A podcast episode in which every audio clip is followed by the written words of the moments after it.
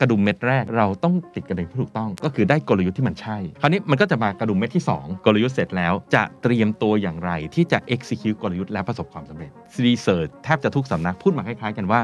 80%ของกลยุทธ์เนี่ยมันล้มเหลว สำหรับผมผมถือว่ามันคือความเสียหายอันยิ่งใหญ่ การจะสร้างตึกสูงเนี่ยฟาวเดชันต้องแน่น เพราะฉะนั้นคุณต้องเสียเวลามากพอสมควรในการสร้างฐาน คุณจะสามารถสร้างตึกที่สูงที่สุดในโลกได้ แต่ถ้าเกิดคุณคิดจะสร้างตึกที่สูงที่สุดในโลก มีกลยุทธ์ที่สวยงาม แต่ฐานคุณไม่แน่นอืมสร้างขึ้นไปมันก็ล้ม This is the Standard Podcast. The secret sauce. Strategy Clinic กับดรทนายชรินสาร What's your secret? ได้ strategy แล้วทำอย่างไรต่อไปไหนต่อดี strategy clinic ตอนนี้นะครับอยากชวนคุยเรื่องที่ถัดจาก strategy อีกทีหนึ่งครับ ปกติเราจะคุยกันเรื่องการวางกลยุทธ์ วิธีการที่จะทำให้เราเดินไปข้างหน้าได้ แผนงานแบบไหนที่จะทำให้เราได้ superior long term performance แต่วันนี้ครับ อาจารย์ทนายชรินสารอยากจะชวนคุยเรื่องที่ beyond มากกว่านั้น คือ พอเราได้ strategy ออกมาแล้ว ผมทราบว่าช่วงเวลานี้หลายคนน่าจะเริ่มเห็นรูปเห็นร่าง และเรื่องของกลยุทธ์ประจำบริษัทของแต่ละท่านเอง คุณต้องเอาไป execution และไปลงมือทำมันต้องทำอะไรบ้าง อันเนี้ยสำคัญนะครับ ไม่เช่นนั้น strategy ที่วางมาก็ขับเคลื่อนไม่ได้อยู่แค่ในกระดาษ สวัสดีอาจารย์ทนายครับ สวัสดีครับคุณเควันนี้น่าจะเป็น topic ที่แปลกที่สุด topic หนึ่งที่เราคุยกัน ปกติอ่าเราจะคุยกันเรื่อง strategy แบบคลุกวงในเลย อาจารย์บอกว่าเพียวๆเพียวๆลงอาจารย์บอกว่ากันอะไรเงี้ยวันนี้อยากคุยเรื่องที่ต่อจาก strategy อะ ได้ strategy มาแล้วทำอย่างไรต่อทำไมอาจารย์อยากพูดเรื่องนี้ครับเพราะเมื่อไม่นานนี้ใช่ไหมคุณเคนที่เราจัดรายการ strategy forum กันครับซึ่งประสบความสำเร็จมาก ๆ เลยนะผมก็มีคนติดต่อมาคุยมาแบบขอบคุณอะไรข้างหลังเยอะมากขอบคุณฟังคุณมากคุณเคนก็น่าจะเยอะอยู่เหมือนกันใช่ไหมฮะๆเยอะครับ มีคนเข้ามาบอกว่าเออเอาไปใช้จริงได้ค่อนข้างเยอะอืมแล้วก็มีคนบอกว่าอยากให้จัดอีกอ่าฮะเขาก็บอกให้อาจารย์ได้พักก่อนแป๊บแต่ขอบคุณมากๆขอบคุณมากๆครับตอนนั้นเนี่ยมันเป็นช่วงเวลาของการทำกลยุทธ์ครับซึ่งมันก็เป็นทามมิ่งประจำปีนะครับที่ทุกคนต้องทำอืมซึ่งตอนเนี้ยเวลาก็ผ่านมาพอสมควร ผมคิดว่าตอนเนี้ยกระบวนการกลยุทธ์เสร็จแล้วแต่อย่างที่ทราบคุณเคนรีเสิร์ชแทบจะทุกสำนักพูดมาคล้ายๆกันว่า 80%ของกลยุทธ์เนี่ยมันล้มเหลวอืมน่ากลัวนะฮะสำหรับผมผมถือว่ามันคือความเสียหายอันยิ่งใหญ่โอ้แล้วอุตส่าห์ทำกันมาอย่างจริงจังนะทำมาอย่างดีประชุมกันแบบใช่โอ้โหเหน็ดเหนื่อย เรื่องแรงเนี่ยผมยังถือว่าเป็นเรื่องเล็กนะคุณเคนครับเรื่องที่หนักกว่านั้นคือเรื่องเงินอ่าลงทุนลงแรงไปแล้ว เพราะว่าเพราะว่ากลยุทธ์เนี่ยมีคนถามผมเลยว่ากลยุทธ์แพงไหม บอกแพงนะครับ มันแพงเท่ากับ budget ของท่านนะในแต่ละปี จริงฮะถูกไหมครับ เพราะอะไรที่ไม่อยู่ในกลยุทธ์ ท่านไม่ควรจัด budget ให้เขาอืมถ้าจัด budget ให้แสดงว่ามันต้องอยู่ในกลยุทธ์ จริง และถ้าเกิดกลยุทธ์มันผิดพลาดแล้วมันล้มเหลวไอ้นั่นนะครับคือเงินที่หายไป โอ้โห นั้นแพงแน่นอนอะสมมุติบริษัทของท่าน budget ปีละพันล้าน แล้วมันหายไป 30%มันก็คือ 300 ล้านนะอืมอืมผมถึงบอกว่ากลยุทธ์เป็นเรื่องซีเรียสครับกระดุมเม็ดแรกเนี่ย เราต้องติดกระดุมที่ถูกต้อง ก็คือได้กลยุทธ์ที่มันใช่ครับหลายคนจะเถียงผมบอกเอ้ยมันไม่มีทางรู้หรอกว่ามันใช่ได้ยังไง เพราะมันมี uncertainty มากมาย ก็ถือว่าใช่มากที่สุดที่จะรู้ได้ในเวลานั้นละกันจริงครับแล้วที่เหลือก็ต้องปรับตัวกันไประหว่างทางถูกฮะก็คือนะครับคิดมาดีที่สุดแล้วเท่าที่เราจะเป็นไปได้แล้ว ใช่คราวนี้มันก็จะมากระดุมเม็ดที่2ฮะคือเมื่อได้เรียบร้อยแล้ว มันก็จะเป็นถามมิ่งที่เราคุยกันวันนี้พอดีเลยคุณเคนกลยุทธ์เสร็จแล้ว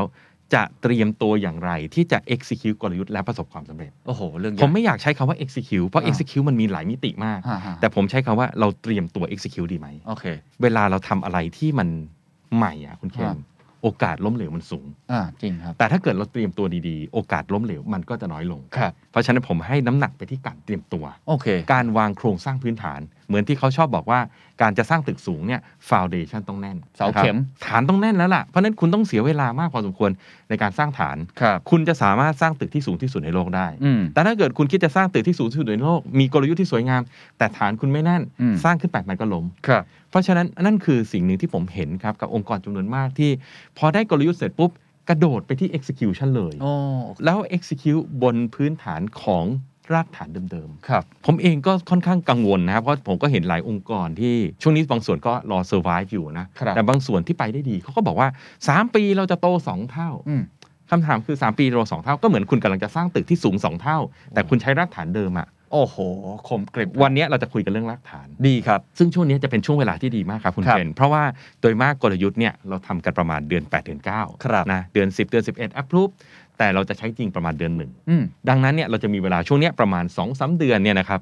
ผมมีอะไรอยากแนะนำว่าเตรียมการกันดีกว่าเชิญเลยครับ รากฐานที่สำคัญตัวที่หนึ่งเลยนะครับ ที่ทำให้องค์กรสามารถ execute กลยุทธ์ได้สำเร็จนะครับ ก็คือเรื่องขององค์กรนั่นเอง องค์กรเนี่ยคือคำว่า organization อืม organization มาจากคำว่า organ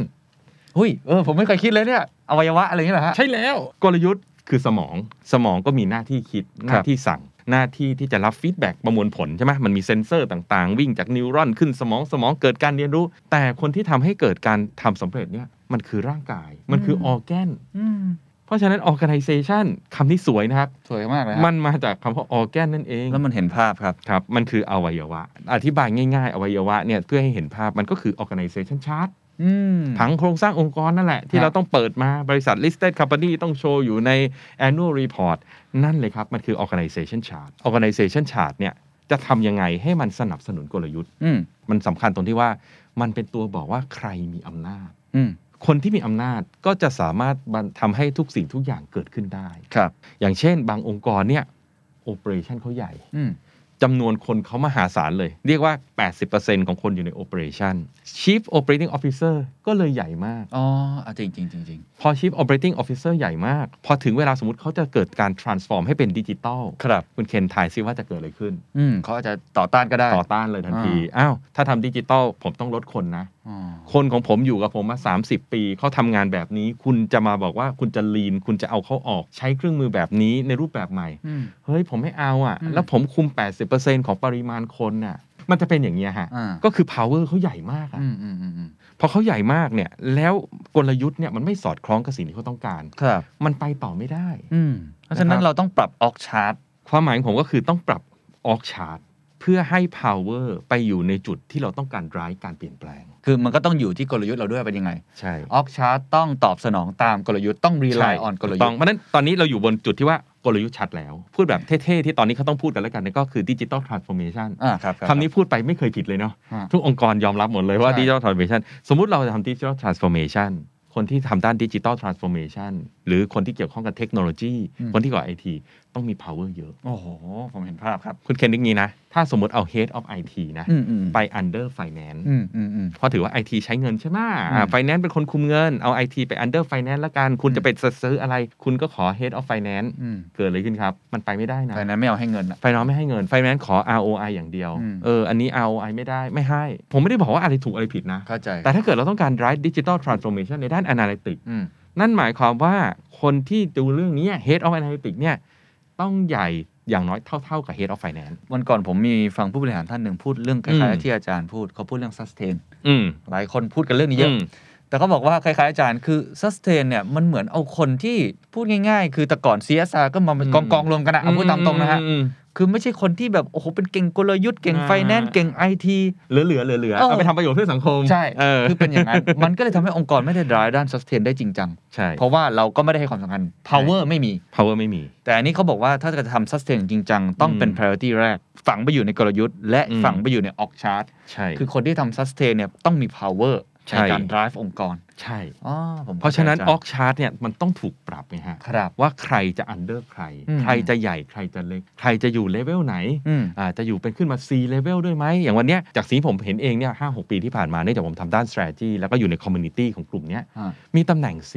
Chief Strategy Officer เพิ่มขึ้นอย่างมากอ๋อโอเคอันเนี้ยคือแสดงให้เห็นแล้วว่าองค์กรเนี่ยบอกว่าเรื่อง strategy เนี่ยเป็นเรื่องใหญ่ครับนะครับแล้วอยู่ใน C level เคียงข้างกับ CFO อืมอืมอืมผมเคยเจอมาแล้วบางองค์กรที่ Chief Strategy ไม่ได้อยู่เป็นระดับ C level อืมแล้วอยู่ under CFO โอ้โหอึดอัดหน้าดูครับ ครับ strategy บอกเราจะขยับทำนู่นทำนี่ CFO ถามคำเดียวว่า ROI เท่าไหร่ อืมถ้าเราเป็นแบบนั้นก็คือเราเป็นองค์กรที่ finance driven อ่าเข้าใจอ่าแต่เราจะเป็นองค์กรที่ strategy driven เราก็ต้องปรับโครงสร้างองค์กรให้เป็นแบบนี้ครับอ่าเข้าใจแต่ถ้าเกิดเราต้องการเอาบัตเจ็ตเป็นตัวนำคุมแบบ cash cow ครับ เราก็อาจจะเอา strategy เนี่ย under finance ได้โอเคอ่า strategy จะไม่ไปทำอะไรแปลกๆ เพี้ยนๆ มาก ๆ เดี๋ยวเกิดทำเสียงนุ่งเสียงนี่ แล้วเดี๋ยวเกิดเสียเงินฟรี ๆ โดยไม่จำเป็นฮะก็ไม่ว่าฮะอ่าแต่ว่าแต่ cash cow เน้นธุรกิจ cash cow โอเคแต่ถ้าเรากำลังต้องการเปลี่ยน เราต้องการโต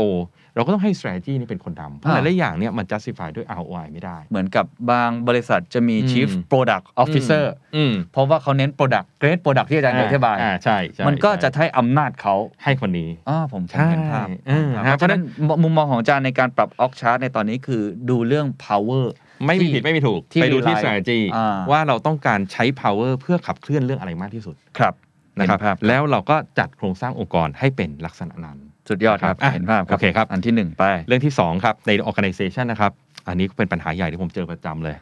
manpower ซึ่งบางทีผมก็ไม่ค่อยเข้าใจนะคุณเคนผมไม่ได้อยู่สาย HR ครับครับแต่ผมเข้าใจว่าในสาย HR เนี่ยวิชาแรกที่เขาเรียนกันเลยเนี่ยคือคำว่า manpower planning อืมอืมอืมถูกครับ ก็คือต้องเตรียมคนกับงานเนี่ยให้มันสอดคล้องกัน ใช่ ปริมาณเอาปริมาณก่อนเนาะครับคือ effort มันต้องพอดีอืมนะครับอย่างสมมติคุณเคนอยากจะขยายธุรกิจของ The Standard คุณเคนก็ต้องมีการปรับปริมาณ head count ให้มันเหมาะสมกัน จริงครับ สิ่งที่เกิดขึ้นคือตอนนี้ผมเจอว่าคนทำงานส่วนใหญ่ overwork อ่าจริงครับ workload มันไม่สัมพันธ์กับ manpower มันไม่สัมพันธ์กับ manpower อืม องค์กรที่สัมภาษณ์กันทั่วไปเนี่ยถ้าคุณเคนไปคุยนะ middle management อะเกินร้อยละ 60 70อะจะบ่นเหมือนกันเลยว่าอ๋อเหรอฮะตอนนี้ทำงานไม่ไหวอ๋อทำงานกันถึง3ามทุ่มสี่ทุ่มอ่าบางที่ตีหนึ่งตีสองแล้วนะเสาร์อาทิตย์ก็ทำกันด้วยครับครับทำไม่ทัน แต่มันเป็นปัญหาใหญ่มากตอนเป็นปัญหาใหญ่แล้วก็อันนี้พูดตามตรงเดอะ a ซนดาร์ดเองก็มีปัญหาอืมนี้เหมือนกันนะอืมอันนี้ผมลองเล่าก่อนแล้วเออกันมันเกิดจากอะไรคุณเคนผมว่ามีสองอย่างที่หลักๆนะอืมอันที่หนึ่งคือผมว่ามันเป็นเรื่องของอยากประหยัดอ่าอันนี้พูดตามตรงนะอ่าอ่าบางคน freeze head count ใช่ฟรีเซตเขานไว้โยบาย freeze head count มามากันหลายๆองค์กรแล้ว เพราะฉะนั้นไม่เพิ่ม บางที่ไม่ฟรีดเล y o ออฟด้วยอืมเพราะว่าอยากจะลดค่าใช้จ่ายลดค่าใช้จ่ายลดต้นทุนอะไรต่างๆ แต่ว่างานยังเท่าเดิมอืมถูกไหมครับเพราะฉะนั้นมันก็ไม่สัมพันธ์กันครับตัวหารมันไม่เท่ากันใช่อันนี้อันที่หนึ่งที่ผมเห็นนะอืมอันที่สองก็คือบริษัทที่กำลังจะโตอืมกำลังจะต้องเพิ่มเฮดเขาอะไรต่างอืมๆแต่งานที่รับเข้ามา มันเยอะกว่า เราก็ไม่อยากจะปิดโอกาสตัวเองครับใช่ไหมได้งานมาใหม่ ๆ เราก็อยากได้งานตรงนี้อืมเพราะมันสร้างรายได้อะไรต่างอืมอืมอืมๆแต่เราหนึ่งอาจจะหาคนยังไม่ทันครับเพราะว่าทาเลนต์หายากถ้าถาครัมบผมในยุคนี้อืมโดยเฉพาะที่อาจารย์พูดเรื่องเทคอือืผมเห็นบริษัท ผมก็ไปช่วยทำเยอะนะ ในการครับช่วยใช้สื่อเนี่ยในการที่เขาครับเขา recruitment คนได้เยอะๆนะคครัรับบหลายที่ก็บอกว่าอืมเฮดเขาว่ามีแล้วอืมมีบ็อกซ์กล่องว่างอยู่เต็มเลยอืมหาไม่ได้หาหามาแล้วก็ไม่ไม่แมชหามาอืมมาก็ไม่ relevant อืม เพราะฉะนั้นไอคนที่มีอยู่ก็ช่วยทำไปก่อนแล้วกันครับ มันก็เป็นความยากลำบากสองอย่างอ่าอันนี้ผมพูดในฐานะที่ตัวเองก็เจอนะเพเอราะฉะอนั้นเออเออใครเป็นบริษัทผมฟังก็อาจจะว้าว่าผมได้นะ ซึ่งผมว่ามันก็มันก็ยากจริงๆมันความท้าทายตอนนี้ครับครับและในมุมมองอาจารย์นี่คิดอืมว่าเท่าที่สัมผัสอืมคนที่อาจารย์ให้ที่ปรึกษาทำเป็นครับที่ปรึกษามาเนี่ยครับ manpower ที่เขามีปัญหานี่เพราะอะไรผมว่าเขาเข้าใจผิด เข้าใจผิดเลย ผมเข้าใจผมว่าเขาเข้าใจผิด โอ้เขาเข้าใจว่าเขามีคนพออ๋อ นะฮะคิดงี้นะคุณเคนงาน operation มันก็มีอยู่แล้วครับเขาคิดจาก workload ของ operation อืม HR เขาก็เป็นเนี่ยดูว่าเอองานของเรามีอะไรบ้างที่ต้องทำแล้วมา แต่เขาลืมไปว่ามันมีงาน strategy อืมงานโปรเจกต์งานพวก strategic initiative เข้าใจงานพวกแล้ว transformation ไม่ใช่รีทุกซึ่งพวกนี้เขาไม่ค่อยยอมจ้างคนใหม่ด้วยซ้ำเป็นอืม dedicated team อืมอันนี้คือสิ่งที่ผมเห็นเลยนะอืมองค์กรไม่ค่อยบอกว่า พอมีเรื่อง strategy ปุ๊บเราให้เปิดรับคนเข้ามาไม่เอา จ้างที่ปรึส่กวนใหษาญ่แทน ใช้คนรอบอ๋อ ๆ ใช้คนเดิมๆนี่แหละครับ แบ่งมาทอ๋อเขาก็มีเฮ้ยงานประจำอยู่แล้วำ marketing อ่าคุณไปช่วยตรงนี้หน่อยอ่า operation ไปช่วยตรงนั้นหน่อย อ่างานจริง ๆ ของเขามันก็เต็มอยู่แล้วอืมด้วย man power planning อืม พอดึงเขาออกไปทำงาน strategy เขาก็เริ่มไม่ไหว พอเริ่มไม่ไหว เขาก็ต้องเลือกแล้วว่าเขาจะทำงานอะไร อืม นึกถึงภาพลูกจ้างนะฮะ มีงาน operation ที่มี KPI วัด มีโดนวัด performance กับงานฝากที่เป็นงาน strategy มาจาก CEO อืม เอาอันไหนดีก็ต้องอันแรกสิคอัรันแรกสิครับมันขึ้นอยู่กับเงินเดือนเราพะว่ใช่ สุดท้าย strategy มันก็เลย drive ไม่สำเร็จฮะครับเพราะ man power ตรงนี้นั่นเองโอ้งั้นแก้สิ่งยังที่ผมเตืไงดีคอรันบเสมอก็คือว่าพอเราทำแผนกลยุทธ์เสร็จ เราต้องไปนั่งดู strategic initiative ที่เป็นงานงอกขึ้นมาอืมมันจะมีงานงอกขึ้นมาจากการทำ strategy ครับแล้วเอาตัวเนี้ยไปทำ man power planning ด้วย อ๋อ โอเค อย่าเอาเฉพาะ operation ของอืม cash cow แล้วไปทำ op- เอ่อแค่นั้นไม่พอ อีกอย่างหนึ่งคือความเข้าใจผิดก็คือเวลาเรามี growth อืมอืมอืมองค์กรชอบบอกว่า เนี่ยเราทำสินค้าใหม่ยังไม่รู้เงินจะเข้าไม่เข้า อย่าเพิ่งจ้างคน อ๋อ รอให้เงินมันมาก่อน แล้วเดี๋ยวค่อยจ้างคนอืมคำถามคือคนกับเงินอันไหนมาก่อน สมมติผมเป็นบริษัทที่ปรึกษาเงี้ยอืมผมอยากจะไปพิชงานเพิ่ม แล้วผมว่าเออยังไม่จ้างคนแล้วกันเนาะ แล้วผมจะไปพิชงานเพิ่ม ถ้าเรา get real นะ ผมอืม get real กับทุกท่านนะอืมคนมันมาก่อนเงิน เข้าใจครับ เพราะถ้าไม่มีคนก็ไม่มี capacity อืมไม่มี capacity ก็ไปหาเงินไม่ได้อืมแต่เงินเนี่ยมันมักจะมาช้าอืมเพราะว่าธุรกิจเปิดปุ๊บเนี่ย สมมติคุณเคนออกรายการใหม่อะ กว่าจะมีคนฟังขึ้นมายอดถึงหมื่นถึงแสนมันใช้เวลานะ ครับแต่คุณเคนใช้คนเท่าเดิมตั้งแต่วันแรก อืมซึ่งถ้าคุณเคนบอกว่า เอ้ย ไม่เป็นไรงั้น เอาน้องๆ เนี่ยทำทำกันไปก่อน แล้วถ้าเกิดยอดคนดูถึงแสนแล้วเดี๋ยวค่อยจ้างคนเพิ่ม อืมอืมันก็เลยไม่เกิดสักทีอืมอืมอืมแล้วคนที่ทำอยู่ก็ suffer มากอืม ๆ เพราะฉะนั้น manpower planning มันคือการมองไปข้างหน้า อืมเราต้องกล้าที่จะลงทุนกล้าเสี่ยง ถูกครับ strategy มันคือ ROIC นั่นสิ่งแรกคือคุณต้องลง invest เพื่อจะได้ return อืม คุณไม่ invest แล้วคุณกะจะได้ return มันกระไรอยู่นะเข้าใจนะคครัรับบเพราะฉะนั้นเรื่อง man power เนี่ยนะครับต้องมาดูภาพรวมอืมแล้วก็มาดูภาพย่อยด้วย ว่าตรงไหนจะเพิ่มตรงไหนจะลดอืมเพราะ strategy เนี่ยเวลาเรา shift strategy นะครับสมมุติเรากำลังจะ shift strategy จากออฟไลน์ไปเป็นออนไลน์ บางส่วนของออฟไลน์ก็ต้องลดลงนะอ่าเห็นภาพบางส่วนออนไลน์ก็ต้องเพิ่มขึ้นครับบางส่วนก็จะเป็นหน่วยงานใหม่ที่เราไม่เคยมีมาก่อน ซึ่ง ถ้าหาคนจากข้างในไม่ได้ก็ต้องจ้างมาจากข้างนอกอืมสมมติเราทำออนไลน์ไม่เป็นเราทำ analytics ไม่เป็น เราก็ต้องจ้างมาจากข้างนอกมายุคหนึ่งเนี่ยซื้อตัว data scientist กันเต็มเลยครับเพราะไม่มีใครในองค์กรทำเป็นใช่ก็ต้องทำฮะนะครับเพราะฉะนั้นเมื่อเรา justify ในกลยุทธ์แล้วว่าสิ่งนี้ต้องทำอืมผมใช้คำว่าอย่าเขียม อุตส่าห์ได้กลยุทธ์มาแล้วลงทุนหน่อยเเออ แล้วมันก็ต้องใช้คนน่ะฮะเมื่อใช้คนแล้วคุณไม่เตรียมคนแล้วใครจะเป็นคนทำอ่าอ่าอ่าอ่านะฮะไอตัว effort นี่มันคือตัวสำคัญเลย มันคือตัวลิมิต ครับนะครับองค์กรเนี่ยมันทำงานได้มากที่สุดเท่าที่ effort มันมีอะโอ้ผมเห็นภาพมันมากกว่านี้ไม่ได้อะมันเหมือนรถยนต์วิ่งได้ 220 กิโลเมตรต่อชั่วโมงคุณจะขับ 300 มันเป็นไปไม่ได้อืมเข้าใจโรงงานผลิตสินค้าได้วันละพันชิ้น คุณจะให้ผลิตมัน 5,000 มันเป็นไปไม่ได้ คือรับคนเรามันมีแค่เวลา 24 ชั่วโมงอะใช่บางทีมันมันไม่ไหวจริง ๆ กับอะ manpower กับงานที่มันมีมันตรงนี้ใช่เพราะฉะนั้นใช่ก็ต้องอย่าเขียมฮะอย่าเขียมนะเอาให้มันเหมาะสมฮะฮะให้งานกับ effort มันเหมาะสมกัน ครับคราวนี้หลายคนก็บอกอ้าวแล้วคนมันไม่ได้เก่งขึ้นเหรอ อ่าโอเคนะ เพราะฉะนั้นมันก็เลยมาสู่ประเด็นที่ 3 ในครับเรื่องของ organization ก็คือ skill ครับ ถ้าพูดแบบภาษาเท่ๆ ตอนนี้เขาก็ต้องพูดว่าอะไร re skill up skill ใช่ใช่ใช่ใช่แล้วเป็นเรื่องใหญ่ของประเทศเลยนะใช่เรื่องแรงงานอะไรต่างผมเคยลงไปทำงานกับ partner ผมที่สิงคโปร์นิดหนึ่งเรื่องการพัฒนาคนสั้นๆ ผมไปเจอหน่วยงานหน่วยงานหนึ่งแต่เป็นหน่วยงานของรัฐๆฮะ นะเป็นลักษณะคล้ายๆองค์การมหาชน ตั้งมาเป็น 10บสปีแล้วด้วยนะครับน่าจะ 30-40 ปีแล้วคุณเคนหน้าที่ของเขาคือ up skill re skill โอ้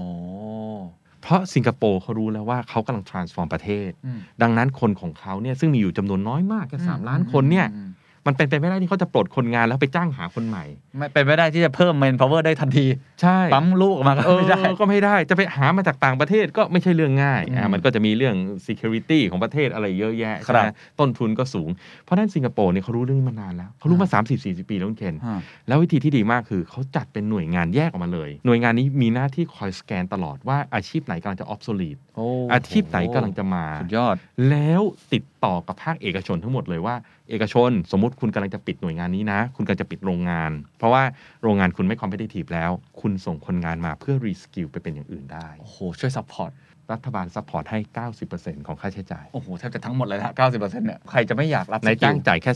เป็นหน่วยงานที่สุด10%ยอดไม่ใช่แค่นั้นนะคุณเคนนะอ่าอ่าอ่าคนตกงาน สมมุติคนตกงานไม่ได้ด้วยเหตุใดก็ตามนะฮะ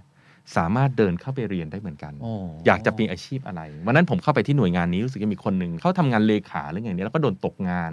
โดนปลดอะแล้วเขาอยากจะเป็นช่างภาพที่จะหาเงินได้อืมวันนั้นผมเจอตัวจริงเลยเขาก็เดินมาที่นี่ แล้วที่นี่เขาก็จะช่วยดูนั่นเออคุณอยากเป็นอะไรเขามีคอร์สด้วยนะฮะสอนการถ่ายภาพ แล้วเอารูปไปขายออนไลน์ทำยังไงให้ work โอ้โห สุดยอดหน่วยงานนี้ทำคือตอนแรกผมคิดว่าจะเป็น skill แบบปกติทั่วๆไปอืมที่ประเทศไทยเอามีอยู่แล้วนะฮะแต่ก่อนเนี่ยก็มีพิมพ์ดีดแกะสลักอะไรที่ที่อาชีพอาชีพ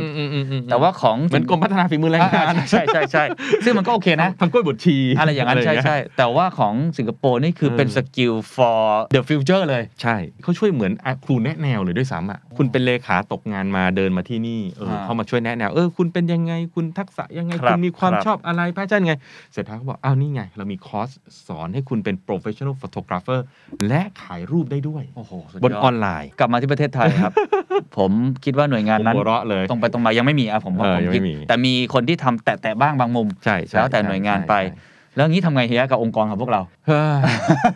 เฮ้ย เฮ้ยดูแลตัวเอง ผมเรียกว่าดูแลตัวเองแล้วกัน แต่ว่าถ้าเอาตาถ้าเอาตามสาย strategy เพียวๆเนี่ยมันก็จะค่อนข้างเรียกว่าค่อนข้างโหดร้ายนะ เหรอฮะเพราะว่าเรามีศาสตร์ศาสตร์หนึ่งที่ชื่อว่า dynamic capability คือ เมื่อเราเปลี่ยนเราก็ต้องยอม divest บางส่วนอะพูดอืมง่ายอืมๆเราก็จ้างคนออกแล้วก็จบมันไปอืมอืมเพราะว่าเก็บไว้ทำอะไรไม่ได้อืมอืมนะฮะอืมคือ dynamic capability เนี่ยมันเป็นศาสตร์มันมาน่าจะมาประมาณสักปี 2000 กลางๆ เป็นศาสตร์ด้านกลยุทธ์ ที่เขาบอกว่าวันเนี้ยทุกโลกเนี้ยมันคือ speed การแข่งขันมันอยู่ที่ speed ดังนั้นเนี่ย capability ของเราต้อง dynamic อืหมายความว่าคุณเคนอยากจะทำอะไรปุ๊บเนี่ยคุณเคนมาสร้างทีมน้องๆ อีก 18 เดือนเนี่ยไม่ทันหรอกเข้าใจครับคุณเคนเทคโอเวอร์บริษัทมาเลยหนึ่งบริษัท ปุ๊บพรุ่งนี้ทำงานได้ทันทีอืมเข้าใจธุรกิจไหนคุณเคนบอกคุณเคนจะ exit คุณเคนก็ไม่ต้องลากมันจนกระทั่งมันแบบโอ้โหมันไม่ไหวมันขาดทุนนะอืมขายทิ้งเลยอืมปิดหน่วยเลย คือทำแบบฉับไวฮะนี่คือแนวคิดแบบ dynamic capability แล้วอาจารย์แนะนำในเรื่องนี้ยังไงฮะ skill หลัง ผมว่าอันนี้แล้วแต่แนวทางของผู้บริหารละฮะแต่สิ่งที่สำคัญคือต้อง make sure ว่า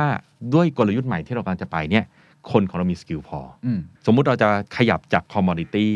ไปเป็น innovation ครับ skill ของคนที่ทำด้าน innovation ก็ไม่เหมือนคน skill ของคนที่เป็นคอมม o ดิตี้อืมคำถามคือเรามีไหมอืมอืมถ้าเราไม่มีเราต้องรีบสร้างให้มีโดยเร็วอืมก่อนที่เราจะเริ่ม execute strategy อืมอืมอืมเหมือนแพทย์นะครับ สร้าง skill ให้เรียบร้อยก่อนจะเริ่มตรวจคนไข้นะอืมอย่าไปตรวจคนไข้ไปแล้วค่อย ๆ ได้ skill ไปเรื่อยๆนะครับคนไข้ตายก่อน ซึ่งะฮะอันนี้มันก็มี 2 มุม มุมหนึ่งเมื่อกี้ถ้าเราลิงก์กับ manpower อืมเมื่อกี้ ก็คือเราสร้างตำแหน่งใหม่อืม หรือว่าจะสร้าง box แบบใหม่ใช่ๆ skill อาจจะเป็นคนใหม่ๆ ที่มี skill ใหม่ใช่หรืออีกแบบหนึงก็คือคนเดิมที่เขายังพอที่จะ up skill ได้ นั่นคือแนวคิดที่ผมบอกว่า dynamic capability เขาคิดแบบนั้นไง เขาคิดว่าเราหาคนใหม่มาเลยพร้อม skill เร็วกว่าอ่ามันมันไม่งั้นมันไม่ทัน มันไม่ทัน มันคือแข่งกันที่ speed วันนี้เข้าใจแต่สำหรับประเทศไทยผมคิดว่าเราต้องแยกแยะนิดหนึ่ง speed เราอาจจะไม่ได้มากมายขนาดนั้นอ่าถ้าบางท่านอยู่ใน industry ที่ speed ไม่ได้สูงครับครับท่านยังพัฒนาคนได้โอเคอ่าเข้าใจก็คือ manpower เราพอครับแล้วเราก็รีบพัฒนา skill ให้มันสอดคล้องกับกลยุทธ์ใหม่อ่าที่เรากำลังจะไปนั่นเอง เข้าใจครับ ซึ่งอันนี้อ่าถ้าเราไม่ได้มีหน่วยงานแบบสิงคโปร์แบบนั้นก็ต้องช่วยตัวเอง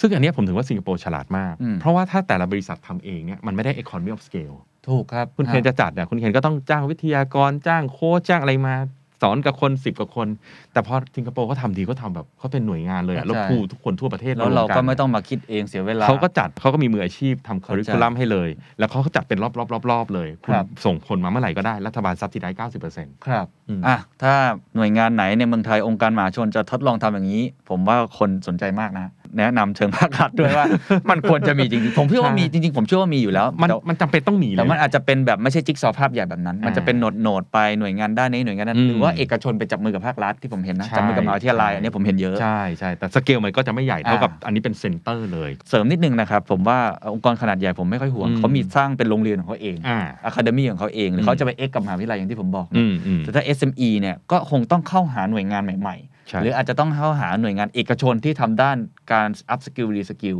ซึ่งก็มีอยู่หลากหลายครับอันนี้ก็ลองดู ซึ่งอะจริงผมว่าพอดแคสต์นี้ก็ช่วยนะอืมช่วยในมุมหนึ่งอืมอืมอืมในแง่ของ soft skill ในแง่ของวิธีการอะไรต่างๆ ก็อาจจะมองไว้เป็นวิธีทางเลืคิอดกหวังว่าได้นะครับอะนะ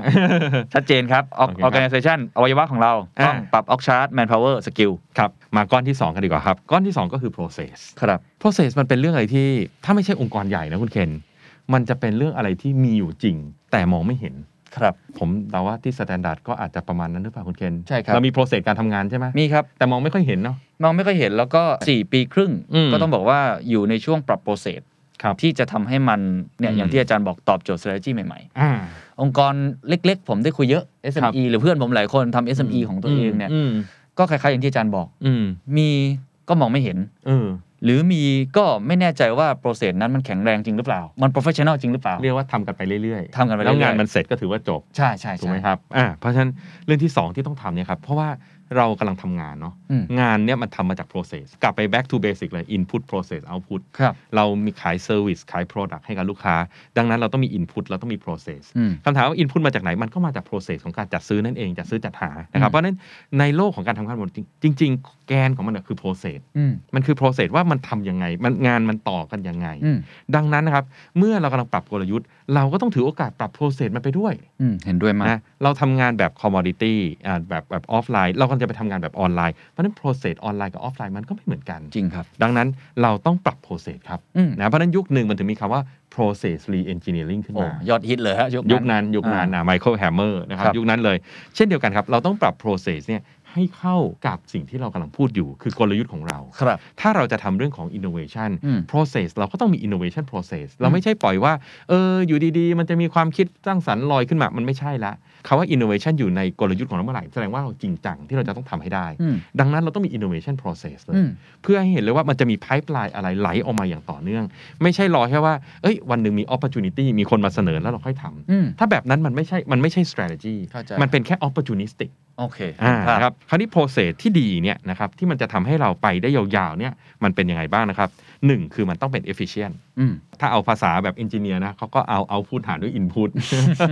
ต้องมากกว่านะก็มากกว่าใช่อะมัน efficient อะมันมัน efficient แล้วก็ทั้ง speed ทั้งเรื่องของการใช้ resource นะครับ process เนี่ยต้อง efficient สมมติเราจะทำ podcast หนึ่งตอนเนี่ยอืมอืมมันทำยังไงให้ใช้คนน้อยที่สุดอะเข้าใจลีนที่สุดลีนที่สุดใช้เวลาเร็วที่สุดตัดต่อเร็วที่สุดจบเร็วที่สุดออกร้อนใช้เร็วที่สุดใช้คนน้อยที่สุด อันนั้นนะ efficient ครับนะครับเพราะฉะนั้น ต้อง align เรื่องของกลยุทธ์กับเรื่องนี้เข้ามาด้วยกันว่าอืมเอ้ย เราจะปรับ process อะไร สมมติคุณเคนจะขยายรายการใหม่ขึ้นมา อันนั้นน่ะ มันจะต้องใช้ process ยังไงอืมเวลาจะขึ้นรายการใหม่ process คืออะไร อ่า ซึ่งอันนี้คือข้อ 2 เลยคุณเคนครับคือมันต้อง repeatable โอ้ อันนี้เห็นด้วยมากครับ process มันต้อง repeatable และ scalable อืมไม่งั้นคุณเคนทำหนึ่งรายการ คุณเคนก็ทำแบบนี้ พอคุณเคนทำสองรายการ ก็ต้องคูณอืม2มันไม่ใช่ มันไม่ scalable อืมอืมันต้องไปถึงจุดที่ว่าคุณเคนทำสิบรายการ จริง ๆ คุณเคนเพิ่มแรงแค่ 2 เท่าเท่านั้นเองอืมแต่มันไปได้ถึง 10 รายการเข้าใจนะครับเพราะฉะนั้นต้องหา process ที่มัน repeatable ครับแล้วมัน scalable ด้วยครับแล้วเรื่องที่ 3 ครับวันนี้ลูกค้าคือหัวใจอืมนำธุรกิจเนี่ยมันคือเรื่องของลูกค้าทั้งสิ้นอืมนะครับ process ที่มัน customer friendly อืมเพราะเวลาคุณเคนทำ process อะ คุณเคนไม่ได้อยู่เฉพาะใน the standard ถูกไหมถูกครับ คุณเคนก็ต้องอยู่กับข้างนอกด้วย ใช่ครับกับ partner กับผู้ฟังทั้งหลาย ต้องทำให้ process เนี่ยมัน customer friendly user friendly ถ้าพูดแบบภาษา IT ก็จะบอก user friendly ครับแต่จริงๆมันก็คือ customer friendly อืมนะครับสมมติผมเป็นซูเปอร์มาร์เก็ตแล้วกัน ผมก็ต้องซื้อของจาก vendor อืมทำยังไงให้ vendor เนี่ยเขาค้าขายกับผมง่ายอ่าเข้าใจระบบค process ของผมมันง่ายอะแต่ถ้าเกิดเราเป็นโอ้โห ต้องส่งเอกสารต้องนู่นนี่นั่น โอ้ยี่สิบขั้นตอนสักพักเขาก็ไม่อยากมาทำงานกับเราอ่าเข้าใจครับ หรือแม้กระทั่ง process นี้มันอาจจะไม่ได้สอดคล้องกับลูกค้าเวลาเดินเข้ามาซื้อของอืมเพราะโปรเซสเราเนี่ยมันอาจจะทำให้ลูกค้านี่ไม่พอใจช้า หรือว่าอะไรต่างๆ มันต้อง friendly process ที่มันต้องง่ายกับคนที่อยู่ภายนอกเราด้วยครับนะครับเพราะฉะนั้นนี่แหละครับคือเรื่องของ process ดังนั้นหัวใจของมันเลยครับจะทำ process แบบนี้ได้ คุณเคนต้องเขียนออกมาอืมอันนี้มันมันเป็นหน้าที่ใครครับ เราต้องหาคนที่เรียกว่า process owner ก่อนอ๋อคนที่เป็นคนทำตรงนั้น process ก่อน owner ใช่คนปัจจุบันเนี่ยนะรู้ทั้งหมดของสายพันธุ์การผอ่าลิตณขณะนี้ก่อนเขาเรียกว่า as is หาคนที่เป็น process owner ครับอ่าสมมุติว่าอ่า production podcast ใครครับเป็น process owner เขียน process ออกมาครับอย่างน้อยเรารู้ as is ละ จากนั้นเอา strategy เข้ามาครอบ นึกภาพง่ายๆแล้วกันนะสมมติธนาคารแล้วกันอืมธนาคารเนี่ยเขาก็มีเรื่องของวิเคราะห์สินเชื่อครับเขาก็มี process ยาวเฟ้ยเลยเรื่องการวิเคราะห์สินเชื่อว่าลูกค้าต้องเอาเอกสารตัวนั้นตัวนี้มาผ่านเจ้าหน้าที่คนนั้นคนนี้นี่นั่นน่ะคือ as is อืมวันดีคืนดีเขาก็บอกว่าอะไม่เอาละ strategy เขาบอกว่าต่อไปเราจะใช้ AI ในการประเมินสินเชื่อเธอเลย เพราะฉะนั้นนี่คือกลยุทธ์เปลี่ยนจาก as is ก็ทิ้งมันเอาไว้อืมแล้วมา design to be process อืมว่าถ้าเป็น process การอนุมัติสินเชื่อโดยใช้ AI มันจะเป็นยังไงอืมขั้นตอนมันจะเป็นยังไง เอกสารจะเป็นยังไง ผ่านหน่วยงานไหนบ้าง อันนี้ต้องอ้างอิงจาก as is เดิมไหมครับ ดูเป็นฐานเฉยๆ ว่าตรงไหนเราจะดึงมาใช้ได้บ้าง แต่ว่าอย่าไปยึดติดกับมัน คือคิดนะครับใหม่เลย แล้วคิดดูให้มันตอบโจทย์โอเคคิดให้มันตอบโจทย์แล้วคิดให้มัน efficient ครับแล้วให้มันคิดแบบ repeatable และ scalable คือหน้าที่ยังไงก็ต้องเป็น process owner ก็คือคนที่เพราะเขาทำงานรู้ดีนั้นที่สุดอยู่แล้วใช่อ๋ออาเขาไม่จะได้รู้ไป process จ้างคนนอกมาช่วย re-engineering อะไรไม่ก็ใช่ถ้าเกิดต้องการความเร็วก็มีผมก็เห็น consultant จำนวนมากก็มีหน้าที่อย่างนี้เข้าไปเหมือนกัน ก็เข้าไปถึงแล้วก็ทำการ map process ให้ แล้วก็ recommend process ใหม่อ๋อให้โอเคก็มีมันก็จะกลับไปเรื่องที่เราคุยกันครับคุณเคนคือ man power มันเต็มอืม พอพูดถึงเรื่อง man power แล้วนะ ผมยังมีข้อแนะนำไว้นิดนึงนะฮะองค์กรที่อยากทำเรื่อง strategy เยอะๆนะฮะขอให้มี redundancy ไว้หน่อยอืมมคือพูดง่ายๆมีคนเกินงานไว้หน่อย เพราะว่าเวลามีงานงอกขึ้นมาเนี่ยเราจะได้มีคนทำมันจะขัดกับแนวคิดเหมือนกันเนาะอาจารย์เนาะหลายคนบอกว่าองค์กรจะต้อง lean คนคนหนึงควรจะทำงานได้ productivity เยอะ อ่าคือ utilization ครบใช่อ่าอันนี้ HR เขาก็มองอย่างนั้นนะอ่า HR เขาก็มองว่าเออมีคนให้พอดีกับงานใช่ไหมใช่ใช่ finance ก็มองว่าก็ใช้คนให้น้อยที่สุดเท่าอ่าที่จะทำงานได้ แต่นั่นมันหมายความว่าเราไม่เกิด redundancy redundancy คือ capacity เหลือออืมที่เวลาเกิดอะไร ad hoc ขึ้นมาแล้วเราสามารถทำได้อืมเพราะฉะนั้นถ้าเป็นแบบนั้นปุ๊บเนี่ยเวลามันมี crisis องค์กรนี้จะลำบากน่าจริงครับ เพราะว่าไม่มี emergency เหลือถูกครับสองคือเวลาเรา innovate ยากเลย ยากเลย เพราะเราไม่มี capacity เหลือ หรือมี opportunity เข้ามา อืม เราไม่มีอะไรเหลือ เราเต็มไปหมดแล้วอะอืม เวลาจัดตารางเองก็เหมือนกันนะ แต่ตอนนี้ผมว่าคุณเคนกับผมเราน่าจะหัวอกใกล้เคียงกัน สมัยที่ผมยังไม่ได้ไปอยู่กับคุณเคนแล้วกันนะ ผมจะให้นโยบายกับทางผู้ช่วยผมไว้ว่าให้เหลือ capacity ผมไว้ประมาณ 20%อ๋อ ในแต่ละวันในแต่ละสัปดาห์ แต่ละสัปดาห์ก็คือไม่รับงานโอเคเพื่ออะไรฮะ เพราะบางทีมันจะมี ad hoc โผล่ขึ้นมา อ๋ออะเข้าใจงานด่วน ใช่หรือว่าอาจจะต้องนัดคิวคุยกับผู้บริหารแต่ด่วน แต่ถ้าเรามองจากมุมของ HR และมุมของ finance เขาจะบอกว่าอันเนี้ยไม่ถูกต้องเวสเวสเออคุณเราจ้างคุณมาทำงาน 5 วันทำไมคุณทำงาน 4 วันเก็บอ่า1วันเอาไว้ทำไมอืมอ่าแต่ถ้ามองในมุมของ strategy นั่นแหละครับคือ area of growth เข้าใจและ area ของการจัดการกับ crisis ครับซึ่งองค์กรจำนวนมากเนี่ยเนื่องจากพอคุยกันลีนมากๆเลยเนี่ยไม่เหลือจริงๆนะไม่มีคือไม่เหลือแล้วเพราะฉะนั้นพอ crisis มาปุ๊บนี่โอ้โหวิ่งกันมั่วเลยฮะอ่าไม่รู้จะทำยังไงก็จะ shift priority แล้วมันก็จะเริ่มทำอันนี้ได้แต่อันนี้ก็จะเสียหายใช่ไหมหรือเวลามี opportunity เข้ามาก็รับไม่ได้นั่นเองครับซึ่งมันก็จะมากับสู่เรื่องนี้ครับว่า เวลาที่เรามีการเปลี่ยน process เนี่ยอืมบางทีเราไม่มี capacity เหลือไง เราก็เลยต้องไปใช้คนนอก อย่างครัที่บคุณเคนถามว่าเออบางทีใช้คนนอกไหมผมก็เจอบางที่ใช้คนนอกเยอะจริงครับๆเพราะคนในไม่เหลือ capacity อืมอืมทั้งที่จริงคนในอาจจะรู้ดีที่สุดก็ได้นะเอาแน่นอนครับ ผมว่าคนในรู้ดีสุดอยู่แล้ว และเผลอๆต้นทุนต่ำกว่าการจ้าง consultant ด้วยเข้าใจครับให้เป็นข้อคิดไว้แล้วกันนะครับ ไม่บอกถูกผิดนะฮะฮะแต่ว่าในมุมของ strategy การมี redundancy เป็นเรื่องดีอืมโดยเฉพาะในโลกที่มีการเปลี่ยนแปลงครับมันทำให้เรายืดหยุ่นพูดง่ายๆเหมือนใส่เสื้อครับแต่อย่าใหญ่ครับพอดีตัวนักครับเห็หลวมภาพๆไว้หน่อยฮะ เผื่อเราอ้วนขึ้นมาเราจะได้ใส่ได้ครับวันนี้เรา efficient กันสุด ๆ แล้วมันก็เลยกลายเป็นว่ามันไม่มี redundancy คือถ้าเรามองเรื่องอาในการแก้วิกฤต หรือใน opportunity ใหม่อือืๆผมว่าการมี redundancy ก็ช่วยเยอะนะใช่ช่วยเยอะมากเลย ใช่ โดยเฉพาะวันนี้เราชอบคุยกันเรื่อง growth mindset สมมติผมอยากจะอ้วนเงี้ยผมมี growth mindset อะแต่เสื้อผมไม่โตอะจะอ้วนยังไงอะในเสื้อชบากลยเสื้อผมไม่โตวันอะวันนี้จานพูดอะไรที่มันเรียวมากทุกอย่างเลยมันชีวิตจริงหมดเลย อันสุดท้ายเรื่องที่สามครับคือ IT ครับโอ้สำคัญสุดโอ้โหไอทีนี่ผมต้องบอกว่าเราอยู่ในยุคที่โชคดีมากนะฮะสามสิบสี่สิบปีที่แล้วไม่มีไอทีเนี่ยเล่นกันอยู่ organization กับ process เนี่ยอืมโอ้โหมันเหนื่อยมากอืมอืมวันเนี้ยไอทีเนี่ยเข้ามาช่วย automate อืมการทำงานได้มันดึงมันดึงงานของเราออกไปได้เยอะมากเลยครับนะครับเพราะฉะนั้นเรื่องของ IT เนี่ยก็ต้องกลับไปดูว่า IT ของเราเนี่ยมันอะไรกับ strategy ป่ะๆอืมสมมุติ strategy เลยอะเราจะโตเยอะๆเลยอืมคราวนี้เราสมมุติเรามีห้องเซิร์ฟเวอร์โอ้โห เราก็ต้องขยายห้องเซิร์ฟเวอร์เนาะ infrastructure ตายเลยแหละ โอ้โห ไม่ไหวละ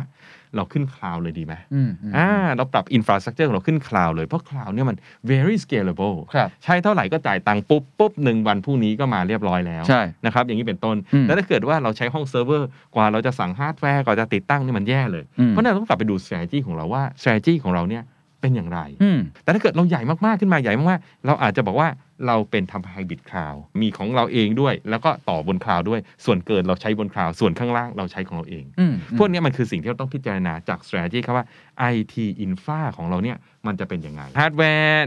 ซอฟต์แวร์เน็ตเวิร์กเราจะเป็นยังไง เข้าใจครับ ซึ่งอันนี้มันก็ต้องอยู่ที่แต่ละอุตสาหกรรมใช่ ERP CRM อ่า POS ก็แล้วแต่อุตสาหกรรมใช่แหละใช่ว่าต้องใช้โปรแกรมแบบไหนใช่ solution ครับอย่างไรอ่าซึ่งแต่มันต้องสอดคล้องช่วยให้เราสามารถทำธุรกิจได้ ตามกลยุทธ์ที่เราจะไปครับสมมุติว่ากลยุทธ์นะสมมตินะบริษัทหนึ่งเดิมเนี่ยทำธุรกิจในประเทศไทยอย่างเดียวครับ ไม่ได้ค้าขายอะไรกับใครมากก็ผลิตขายไปเรื่อยๆเนี้ย ERP ของเขาก็อาจจะใช้ local ได้นะอ่าจริงครับ แต่พอวันหนึ่งเขาบอกเขา go global เนี่ยเดี๋ยวผมจะต้องไปออกงานของทาง IOD ด้วยครับเพิ่งได้ดูวิดีโอของทาง IVL เนี่ยอ่าอ่าอ่าอินโดรามาเวนเจอร์คุณอาลกโลเฮียไปทั่วโลกฮะเป็นไงฮะ ERP ของท่านก็ต้อง SAP อะอ่าอ้าวย่าก็นี้ต้องดีเป็นที่สุดแหละอ่าใช่ เพื่อจะได้ connect กับทุกคนได้ไหมครับนี่คือ infra infrastructure ครับที่ต้องสอดคล้องกับ กลยุทธ์ที่เราจะไปเข้าใจนะครับลูกค้า B2B ลูกค้า B2C ครับก็จะมี infrastructure ที่ไม่เหมือนกัน ซึ่งก็ถือโอกาสนี้ถ้าเกิดว่าเราจะต้องปรับ strategy อืมในการอัปเกรดมันว่ามีอ่าอะไรบ้างที่มันจำเป็นต่อ strategy ในอนาคต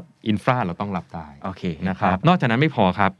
เนื่องจากการที่เราเปลี่ยนแปลงไปเนี่ยทุกครั้งที่เราทำกลยุทธ์นะฮะผมจะพูดเสมอเลยว่าไม่มีใครการันตีร้อยเปอร์เซ็นต์ครับ กลยุทธ์เนี่ยมันไม่มีทางร้อยเปอร์เซ็นต์ได้เลยอืมเพราะมันคือการคาดการณ์อนาคตทั้งสิ้น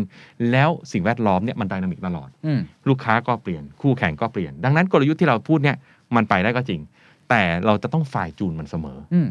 การ fine-tune มันจะทำได้ก็เมื่อเรามี feedback อืมเราต้องวิเคราะห์ เพราะฉะนั้น Analytics ต้องมาอ๋ออ่านั้น IT Infra เนี่ยช่วยให้เรารันบริษัทได้ครับ แต่ IT Analytics เนี่ยจะช่วยให้เราได้ feedback ว่า เอ้ย เป็นยังไงทำไปแล้วเนี่ย โอเคอืมอืมยอดวิวดีไหมอ่าอืม response rate สูงไหม แล้วเราจะได้เอาตัวเนี้ย กลับมาดูว่าพัฒนาต่อ กลยุทธ์ของเราเป็นอย่างไร เห็นภาพนะครับซึ่งเพราะฉะอันนี้ก็ควรจะใช้ IT เข้ามาช่วย ถูกต้องใช้คนไม่ไหวไม่ทันแล้วครับ เพราะตอนนี้ข้อดีอย่างหนึ่งคือ Data ในโลกตอนเนี้ยมันแทบจะเป็นดิจิตอลหมดแล้ว ครับครับ มันแทบจะหาอะไรที่ไม่เป็นดิจิตอลยากแล้วครับคุณเคนฮะ หรือแม้แต่อย่างเราเองเนี่ยสิ่งที่เราคุยกันอยู่เนี่ยมันก็เป็น digital file เนาะใช่ใช่ เพราะฉะนั้นเนี่ยมันสามารถใช้ Analytics เนี่ครับฟังสิ่งที่เราพูด เดี๋ยวนี้ AI เก่งเนาะฟังสิ่งที่เราพูดเนี่ยเขาอาจจะจับได้เลยนะว่าเราคุยกันเรื่องอะไรครับ นะครับที่เขาเรียกว่า social listening อะไรอย่างเงี้ยอ่าอ่าอ่าน่าสนใจครับ การที่เราจะสามารถ execute strategy ได้ดีนะคุณเคนนะเรื่องแรกสร้าง organization ครับเอา power ไปไว้อยู่ในคนที่ถูกต้องอืมมีคนให้เพียงพอมี skill ที่ใช่ครับสองเราปรับ process ของเราเพื่อให้การทำงานเนี่ยมัน efficient และมัน scale ขึ้นได้อืมแล้วคนทำงานเนี่ย work นะอืมแล้วสามคือเรามี infrastructure อืมที่เป็นตัว enabler และตัว intelligent system อืมที่มันจะคอยบอกทิศทางให้กับเรา นี่แหละครับ จะช่วยให้เราสามารถ execute แล้วมันไปได้ดีสามข้อนี้ทำไมอาจารย์ถึงเรียงจาก organization ก่อน แล้วมา process แล้วมา IT จครัริงบๆมันทำคู่กันได้ไหม หรือว่าเหตุผลที่อาจารย์เรียงลำดับความสำคัญอ่าเอาเรื่อง org chart มาก่อนนี่เพราะอะไรครับ อันนี้ต้องเรียนเห็นว่าไม่ได้เรียงลำดับตามความสำคัญนะอ๋อโอเคมันคือ 3 เรื่องที่สำคัญทั้งสิ้นอืมแต่ที่เอาเรื่อง organization มาก่อนเพราะว่า อย่างที่ผมเปรียบเทียบฮะกลยุทธ์คือสมอง organization คือ organ คือร่างกายอ่าคู่เนี่ยต้องซิงก์กันให้ได้ก่อนอ๋อครับสมองกับร่างกายมันต้องได้ก่อน ผมจะเป็นนักวิ่งมาราธอนแซจี้บอกจะเป็นนักวิ่งมาราธอนชัดเจนละ ร่างกายต้องสร้างให้เป็นนักวิ่งมาราธอนให้ได้ก่อนอ๋ออ่าเข้าใจครับ ค่อยมาคุยว่าแล้ว process เราจะเอาร่างกายเนี่ยไปทำอะไรยังไงอ่าเราจะกินอะไรแบบไหนย่อยยังใช่ไงนอนยังไง แต่ใช่ร่างกายต้องพร้อมก่อน ส่วน IT เนี่ยมันคืออุปกรณ์มันคือ machine อ๋อที่เราจะเอามาใช้อ่าอ่าอ่าแล้วว่าเราจะเอา machine ตัวไหนมาใช้ครับเพื่อให้เราทำงานได้ดี ไม่ได้บอกว่าลำดับสำคัญยังไงฮะเราต้องทำทั้ง 3 เรื่อง แล้วต้อง align ทั้งหมดกับ strategy ด้วย แล้วก็อาจจะเหมือนกับทำควบคู่กันไปพร้อมกันก็ได้ใช่ครับ สุดท้ายแล้วกันนะครับ เราเห็นภาพทั้งหมดแล้ว ผมจะถามคำถามที่มันอาจจะ advance นิดนึงอืมแล้วผมเชื่อว่า โลกหลังจากนี้จะเป็นอย่างเนี้ยมันต้องปรับเปลี่ยนตลอดเวลาอืมอาจารย์ก็พูดกับผมเสมอว่ากลยุทธ์คือการทดลองนะเราไม่รู้หรอกอนาคตจะเป็นยังไงใช่ไหมเราทำไปก่อน แล้วเราก็ต้องปรับเปลี่ยนแผนมันห้ามนิ่งอะปรับไปตลอดเวลาไอการเตรียมพร้อมแบบเนี้ยมันก็ต้องปรับเปลี่ยนตลอดเวลาตามกลยุทธ์หรือเปล่า มันจะเป็นสมการแบบนั้นตลอดไปใช่ไหมฮะหรือจริง ๆ แล้ว ปรับครั้งหนึ่งอยู่ได้ประมาณ 3 ปี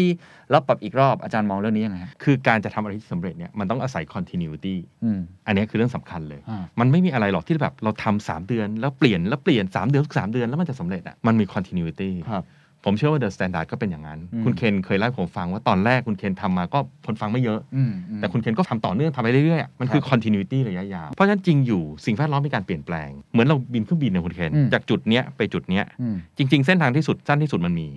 แต่สภาพอากาศเนี่ยมันเปลี่ยนแปลงได้ตลอด ดังนั้นสิ่งที่เราต้องการคือเราต้องการ envelop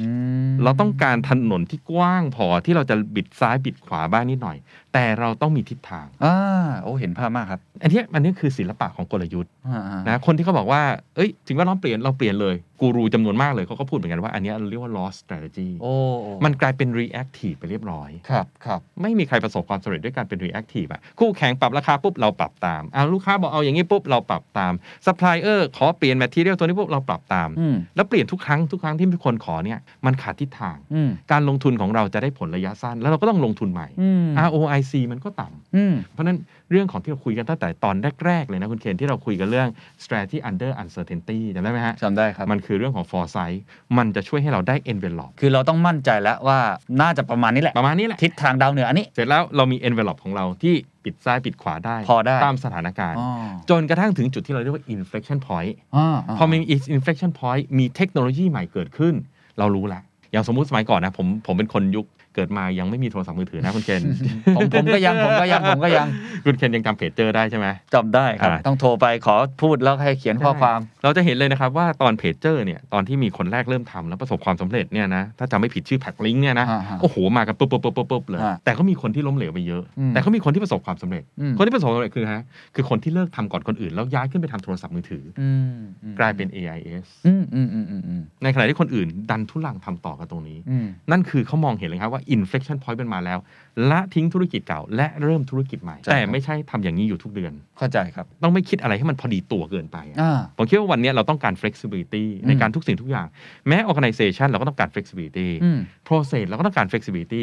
IT เราก็ต้องการ flexibility แต่เป็น flexibility แบบมีทิศทางโอ้อยู่ใน envelope ของเรา คือเหมือนกับว่าเรากำลังจะไปในทางไหน strategy ชัดแล้วอืมเพียงแต่ระหว่างทางอืมในตอนนั้นน่ะมันคงจะปรับเปลี่ยนได้ในทิศทางนั้น ในเลนในเลนในเลนของนั้นอ่เราในสร้างรันเวย์ของเรามาอ่ซึ่งการเตรียมความพร้อมไม่ว่าจะเป็นเรื่องขององค์กร organization ซึ่งคืออวัยวะของเรานะครับ process IT ก็ควรจะมีความต่อเนื่อง มันต้องเผื่อไว้หน่อยปรับแล้วยืดหยุ่นไว้หน่อยครับนะครับเราจะได้สามารถปรับได้ยกเว้นว่ามีจุดพลิกผันสำคัญทันทีใช่อันนั้นเราต้องรีบหักเลี้ยวทันทีใช่ซึ่งแล้วก็คงไม่เกิดขึ้นบ่อยมากแต่ว่ามันก็มาเรื่อยๆ ซึ่งเราก็คงต้องคอยมอนิเตอร์ฮะนะครับโดยเฉพาะถ้าเราอยู่ในโลกที่เกี่ยวกับเทคโนโลยี มันไม่ได้เร็วแต่เท่าที่ผมสังเกตคือมันเร็วขึ้นกว่าแต่ก่อน แต่ก่อนมันอาจจะ 20 ปีหนหนึ่งตอนนี้มันอาจจะ 15 ปีหนหนึ่งอะไรอย่างเงี้ยครับครับแต่ถ้าเราทำบ่อยๆเนี่ยเราเอ็กซ์ไซส์พวกนี้เรื่อยๆเนี่ยเดี๋ยวเราก็จะคล่องแคล่วแล้วเราก็จะกลายเป็นองค์กรที่สามารถอยู่รอดได้ในทุกสถานการณ์ครับวันนี้ขอบคุณอาจารย์มากครับ ได้ความรู้แล้วก็ได้เรียกว่า know how เอาไปใช้ปฏิบัติจริงได้เลยนะครับ หลังจากคุณคิดกลยุทธ์ได้แล้ว ต้องเตรียมตัวอะไรบ้าง วันนี้น่าจะได้คำตอบ วันนี้ขอขอบคุณอาจารย์มากครับ And that's the secret sauce. ถ้าคุณชื่นชอบ The Secret Sauce episode นี้นะครับ ก็ฝากแชร์ให้กับเพื่อนๆ คุณต่อด้วยนะครับ และคุณยังสามารถติดตาม The Secret Sauce ได้ใน Spotify, SoundCloud, Apple Podcast, Podbean, YouTube และ Podcast Player ที่คุณใช้อยู่นะครับ และอย่าลืมติดตาม Facebook Fanpage The Secret Sauce เข้ามาติชมเข้ามาพูดคุยกับผมได้เลยนะครับ